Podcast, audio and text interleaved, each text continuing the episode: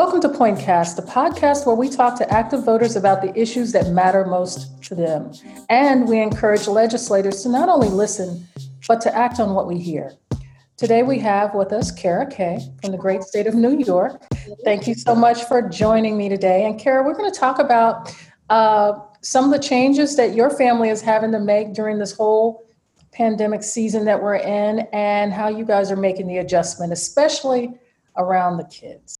Yes. Um, well, uh, my family and I, um, we have had to make adjustments, but our adjustments are not typical because our family has been a homeschooling family mm. for uh, all most all of our young son's life. We have three children. Two of them are adults now, mm. and then we had um, a surprise wonderful blessing come along in 2008. Uh, okay. And we decided to homeschool him through his developmental years. So it wasn't until 2019 that we decided to put him in school. And then, ironically, we end up homeschooling again because of COVID.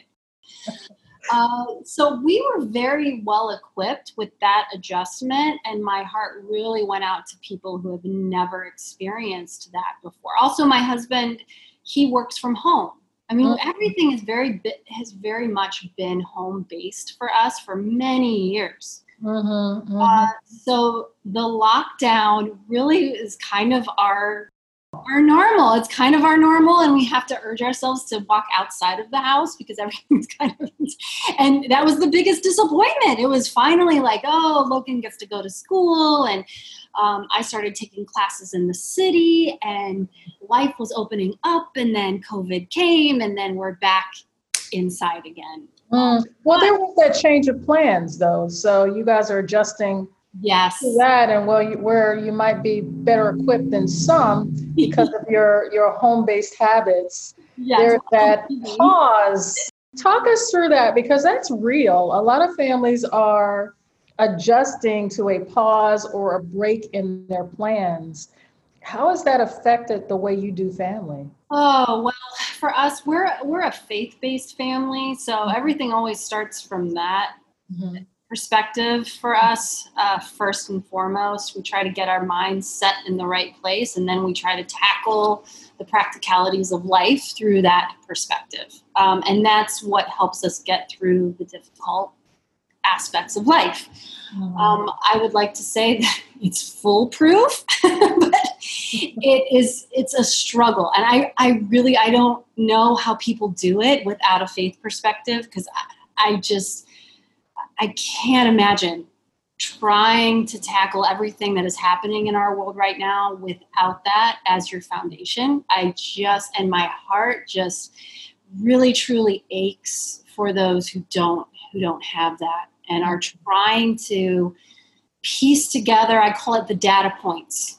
You know, mm-hmm. I, I, I we look at our house like, um, we look at our lives as like a house that you're building and the foundation is faith perspective and then everything that all the materials that you use to build on top of that right. um, are the data points of life and you're trying to figure out which ones are reliable which materials are useful in building your home and um, when the data points change and they do um, from time to time, it's okay because you have a solid foundation. So you can remodel and you can tear down and you can find new materials to build with, and and that's fine um, because you have a strong foundation. So without that strong foundation, if people are trying to find the data points to build a life with in this uncertain world where everything every day you open up the news and um, there's just new data points that are contradicting yesterday's data points. And you go what? I thought i could build with this and now i can't. And it's so frustrating and so stressful um, and so hard so very very hard. During this time a lot has transpired in the last six months not just a pandemic but a lot of social shifts mm-hmm. taking place And being at home, it's sort of like you're just trapped in this space and you're having to face it unless you have the discipline to turn everything off, including our phones, right? Mm-hmm. How are you all processing all of that information coming in and how has it affected your lives? Well, I turned off a lot of things. I turned off my Facebook. I turned off social media. I'm very selective about what I turn on mm-hmm. and what I allow to feed my mind and my spirit. Um, I have identified uh, people in this world. You would be one of them. someone who I feel confident to communicate with, and someone I want to listen to, mm-hmm. and someone who I can trust to give me a perspective or give me information mm-hmm. that will help me in my day to day decision making, honestly. Mm-hmm. So I had to really just shut out a lot and then be very selective about what is allowed to come into my mind, into my heart, and into my family. Mm-hmm. Um, and that has definitely helped and changed things for the positive. Mm-hmm. But we cannot go back to the days of smoke signals. You know, like I've shut everything off in terms of social media. Um, yeah, so shutting off, but recognizing that this is the way in which we connect. This is the way that you stay informed. So mm-hmm. I do have to re- figure out how to get back into social media again and reconnect uh, again with the wider world. Right. Um, this has been a great time for mm-hmm. me to um, assess and figure out who I want to listen to and how to let in the right voices into my life. Mm-hmm. But I need to, I can't stay there. I can't live in that space. Um, yeah. So I need to figure out how to re engage the larger world, what kind of um, protections I can use to keep the stress at bay because right. I found it was just so stressful online listening to so many different voices and the mm-hmm. ranting and the fear and the worry um, it, was really having such a negative impact on me uh, mentally and physically as well just the stress level I, have had cancer not twice but two times i don't want it to come back i don't want to come back. Stress is a factor in all of that. So i need to make sure that i'm wise about um, my stress levels and and yet i do not want to live in a in a bubble. I don't want to create a quote unquote bubble of safety uh, for the sake of being safe. I don't think that's why we're here. We need to engage with one another and we need to be brave enough to step outside of our our safety structures to engage others as well mm-hmm. and try to make the world a better place, whatever that means. How do you how do you apply that to what your children might be taking taking in? I mean, we can control what we can take in, but then they come to us with their perspectives or their worries or fears, and then we have to process maybe ours and theirs and then help them get to a calmer, better place. How do you, as a parent, mm, deal with it? Well, I wish I could say that I'm I'm successful at it and I have a wonderful formula that you can just apply. And uh, um, I cannot say that. Um, but what I'm at least trying. I, we're trying. Mm-hmm. Um, we try, my husband and I, we try to stay connected. We try to communicate with one another first and foremost.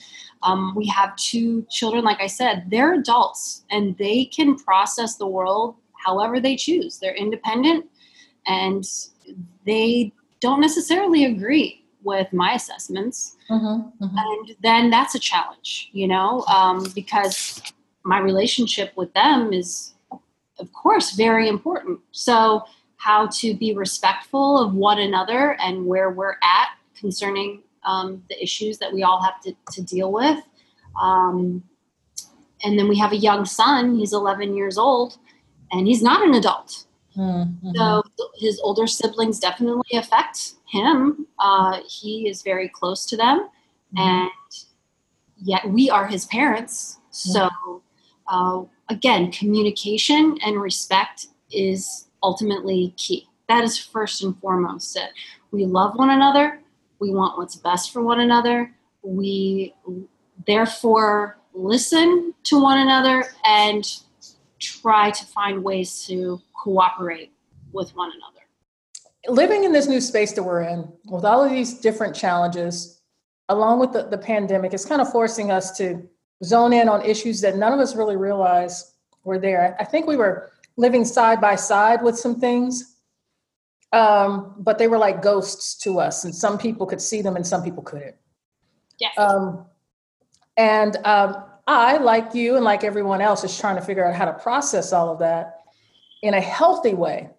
Uh, how have you begun that journey to start to process that? And what issues have really stood out to you that really have have your attention that didn't have your attention before?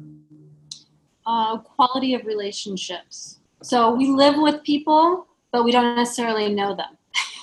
you know, it's very easy to just to share space with people and just live your own life and not really be in connection. Um, and the lockdown forces you to take notice of these people that you've been sharing space with. Um, our society allows us, has allowed us to exist with one another without knowing one another, without listening to one another, without needing to listen and connect with one another. We can just go online and have our own life there. And you can still do that to some degree in the lockdown, but when you can't leave your dwelling and you are with your family 24 7, you are really faced with the reality of the quality of your relationships with your husband, with your children, etc. And if that hasn't been paid attention to for some time, it's a painful reality. It can be a pain, it can be an exciting realization. Now I have time to focus on this and to create and build quality that I've always wanted, but we just couldn't because we were busy. Or it can be terrifying and it can be something that is very um, just devastating and, and hard to face. And now you have to face the fact that the quality isn't there that you wanted. And, and because it was neglected for so long, um, the, the pathway for building that quality isn't clear to mm-hmm. some. And again, that is a, that's a grief, that's a sadness, that's something that you have to work through. Mm-hmm. Um, so it's the blessing and the curse of the COVID lockdown and our current situation, you mm-hmm. know, and it's how the mindset and the perspective that you have on tackling it. So again, from faith perspective, um, that has been something that's been very uh, important to me, and it's been at the forefront to tr- attempt to tackle that and to try to address that. And it always starts with the individual. So I had to start with myself and work on my own issues, whatever those issues are. And then out of that, build quality within my relationships with my husband, with my children, etc. So. Now, one of the things that you know we can't just leave unspoken is how all of this has affected New Yorkers. You oh, know, there's been a lot of a lot of pain, uh, a, a lot of changes. Tell us, give us a sense, first of all, you know, give us a sense of where you're actually located, and then give us a sense of what it has been like living there. Mm. Some really scary times. Yes, yeah, we're the hot spot of the United States. So, um, COVID really became something serious for us at the beginning of March. At the time, I was taking classes in the city. Um, there's an improvisational school, if you will, called Upright Citizens Brigade, and I have a background in theater. Um, homeschooling really took me away from my roots in performance, so and I wanted to get back into it, and I thought that would be a good pathway. So I started taking classes at the UCB, and we were finishing up. It's an eight week stint, and we were finishing up and getting ready for our show. You put on a show at the end, and um, it was that week that it became a very serious real issue for the state of New York. Mm-hmm. And the feeling that we had in class, it was palpable. Uh, we threw a party the last class that we had, but we all were just, nobody had to tell us to stay away from each other. we just instinctively just, just did not want to share utensils. We were just hyper aware. And um, nobody was wearing masks or anything at that time, but the discussion about what does this mean for the future and are we going to be able to take the next set of classes uh, later this month? And those conversations were beginning to hap- happen. Um, and there was a big huge show. I remember there's a we had our show which uh, the classes do not attract large audiences let's just say because everybody's just learning it's just family and friends you know. It's yeah. fun but it's not a huge audience that you're dealing with.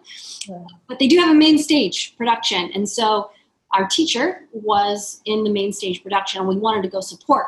So we all went to the big main stage show and it was packed and people were in the aisles and you just felt like you were caving in on yourself. Like, please, nobody touch me.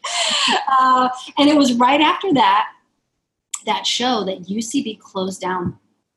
They closed down. They uh, stopped classes. Um, and we were like, what? Our, we had a, a practice team that we were forming, and that fell apart because people, you know, New York draws people from all over the world. And so we had um, people in our group who were from California and from all different states. And all of a sudden, people are leaving. They're leaving the city and they're like, sorry guys, can't practice, going home. Um, so that there was just this abrupt shift and i haven't been in the city since we had our show. We had our final performance and i haven't been in the city since then. Um, so most of my interaction then just was online through facebook and i was seeing these awful stories from people i care about who were losing people. Wow. And people getting sick and becoming crippled from it um, I still know people who do have they've been through COVID, mm-hmm. uh, and they still have not regained their ability to smell or taste, and that honestly that scares me more than the ventilator. I know I shouldn't say that, but the idea of not being able to smell or taste uh, are you kidding me? Mm, wow. wow. Uh, so you, people talk about the numbers and the death toll and can you really uh, trust in the way that they're calculating covid deaths and all of that? Well talk to somebody who's been through it who barely made it through it and still after a month of of quote unquote recovery after being in the hospital still cannot get up and walk across the room without losing their losing their breath or yeah. still cannot smell, still cannot. They're alive, but talk to me about quality of life. Mm. And there's no answer for it. Right. So it's a very real and serious thing. And being in New York as the epicenter, um, we know that it's real and it's serious. And it's so frustrating when people who are in a state, they're blessed enough to be in a state where a governor has taken it seriously Mm-hmm. And they've taken strong, strict precautions to protect their people, and it's worked. And people are complaining, mm. complaining because their numbers are low. And are you kidding me? We have dear, we have we have lost people. My husband and I, we found out through Facebook a mm. month after a very sweet soul that we know personally passed away from COVID.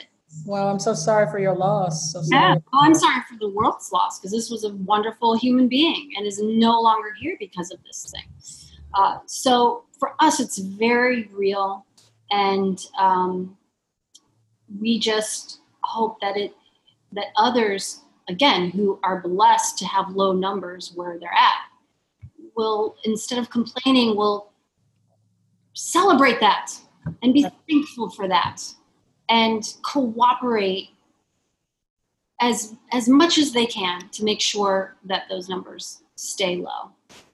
So, with that being said, then I, I take it that you agree with Governor Cuomo's stance of uh, forcing people to quarantine themselves before traveling to the state of New York? Well, here's here's my position on that. Um, I am all for cooperation. Mm-hmm. That's that's my stance. I am not a medical professional. I am not a scientist by trade. I have not been trained in uh, the science of of viruses and disease, and so it behooves me to listen to those who who have been trained, who are professional. Right. Um, and the politicians, the leaders that have been elected and, and put in charge, it it's important to offer cooperation because that is going to help those within the scientific and medical community do their jobs even better. Like I said, data points change. So I, can't be in charge of determining and deciding ultimately um, what the data points are. I need to, to listen to those who are in charge, who are in charge, and who are doing the best that they can. And I, I truly believe that they're doing the best that they can with the information that has been given. Mm-hmm. Uh, if I were to live in a state where a governor was not taking it seriously and had um, an approach that was less restrictive, it would be challenging for me to impose upon myself the same restrictions as what Governor Cuomo has has mandated in the state of New York. It would be it would be I get it. I know if you're in a state where you don't have high numbers and you have a governor who is not as restrictive, it would be very very challenging to incorporate those restrictions upon yourself. Mm-hmm. And I absolutely I absolutely understand and I get that. And in fact, before the restrictions in April, I I was still working. I was considered a um, an essential worker, um, and so I was still working, but I didn't have to work. My the business that my husband runs is provides our needs. I just like to work in addition to that. I find value in that and I try to keep my hands busy. I don't want to be at home not working on something. Right. You know, so, um, but my son, when he came home from college, and my husband, they were both very upset with me for leaving the house because they it concerned them, it worried them. And even though in my mindset, I masks were not mandated. There were no restrictions that were not being at that time, right? Not at that time. Um, I love them so much that I chose to listen to them when they communicated to me how scary it was for them to see me leaving the house. But and, you can certainly understand how people feel about going out you get it. You get it both both ways. But ultimately, it was out of love right. and concern for others that I restricted myself, even though I didn't have to restrict myself at that time. And then New York, I mean, the numbers went so high that the restrictions were then imposed upon us. But the takeaway from that is since then, as I've been reading and following um, COVID COVID numbers and uh, state numbers and medical information and all of that, uh, I have learned or, or di- discovered how important cooperation is in the fight against this disease. There is um, um, data surrounding the country of Mongolia. I don't know if you're familiar with this data, but they have no COVID deaths in Mongolia. There are 204 cases, but all of them are imported because they've figured out how to handle it so successfully that they're actually importing people with COVID to take care of others outside of their country. Wow. Um, now, Mongolia isn't the United States, no. Uh, but if you look at the numbers in their capital city, They have 1.5 million with a density that's similar to uh, Bergamo, the city of Bergamo in Italy, which was one of the hardest hit cities uh, on the map. So they have similar density, but they have no COVID deaths. How did they do that? It behooves us to look at the actions that they took and attempts to apply some of it at least. And one of the one of the actions that they have taken, which we definitely have not, is this idea of cooperating. Cooperating with government officials, cooperating with scientific um, leaders and authority figures, and offering cooperation as as a community, as a citizenry. Um, and that's a challenge. The, it, and I'm sorry to interrupt there. That becomes challenging when there doesn't appear to always be cooperation among the leaders themselves. Yes, thank you. Thank you for pointing that out. Yes, yes. I, I, Isn't that confusing for the citizenry to, you know, because if you have some people, because like you said, we're not, most of us are not scientists, right? Right. Most of us are not doctors. And if some of the early things you hear is that this is just a super flu and nobody in your circle gets sick, you're probably going to have a harder time right. understanding how serious this is. Right, right. You know, and and you hear this from different leaders, and then other leaders who are dealing with this, who are closer to a hot spot. You know what I mean? Right. So yeah. I'm so concerned about our conversation because I really, I. I'm so nervous about talking about this particular topic because I always aim when I'm speaking, I want to interject hope and practicality in a discussion. Right, right. But where's our where's our silver lining? And how do we how do we do that when when we have this kind of leadership? When, when, I mean, this is the crux for me. Mm-hmm. We do not when you don't have unified leadership mm-hmm. with good information that you can trust. How do you offer cooperation? What mm-hmm. do you do? So now I, I am left we are all left with the task of sifting through the data and trying to determine which data is trust, trustworthy versus what is just gossip what is just exploiting the fear what is what is being thrown out there to distract us? Um, that's that is our challenge. It is a huge challenge. And to be willing to um, find the data that you can trust and to cooperate with it and with those who are sharing it, giving it, and promoting it. And to offer within your circle of influence, your family, your immediate community, to try to be a model of, of hope and responsible behavior. Right, right. To take on behaviors that are not just protecting you, yourself, and you, but those behaviors also need to be aimed at protecting others. And, and for me, that's where the mask comes the mask debate, which should not be a debate. It shouldn't right. be it shouldn't be a political issue. It shouldn't. It should just be do that which serves the greater good and the greater community and and just do what what is good and what is right and and be satisfied and content with that alone and mm-hmm. what well it, it, it's about focusing on the real enemy right the real enemy is is this virus yeah indiscriminately attacking all of us right and uh, we need to be unified in in our in our defense and ultimately our o- offense as we attack back with whatever types of cures or vaccinations may come in the following years. But I certainly hope that we will unify around the fight and cooperate with whatever needs to be done wherever we are.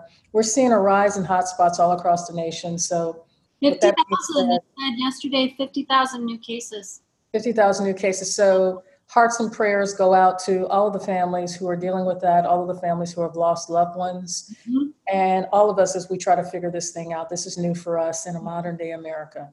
Mm-hmm. I'm going to have to leave it there, Kara. Yeah. I appreciate you sharing your time and sharing your voice on this issue and, and all the others. Um, for those of you, so I want to thank you for sharing your voice. For those of you who, like Kara, have the same or similar ideas and opinions, please feel free to reach out to us on our Facebook page so that we know that you're there and so that others uh, will know that Kara is not the only one that has this view. Uh, especially if you're from the uh, New York State area, uh, please reach out to us and let us know how you're doing. If you have opposing or even other views, please share those also. We, we encourage civil discourse and dialogue. Um, we want to make sure that we set a table for all American voices to be heard. We'd like to thank our sponsor, Eliad Productions, for helping to make this podcast possible. Thank you again, Kara, for being our guest today. And thank you all, uh, our listeners, for making this all worthwhile. Peace to all. Thank you.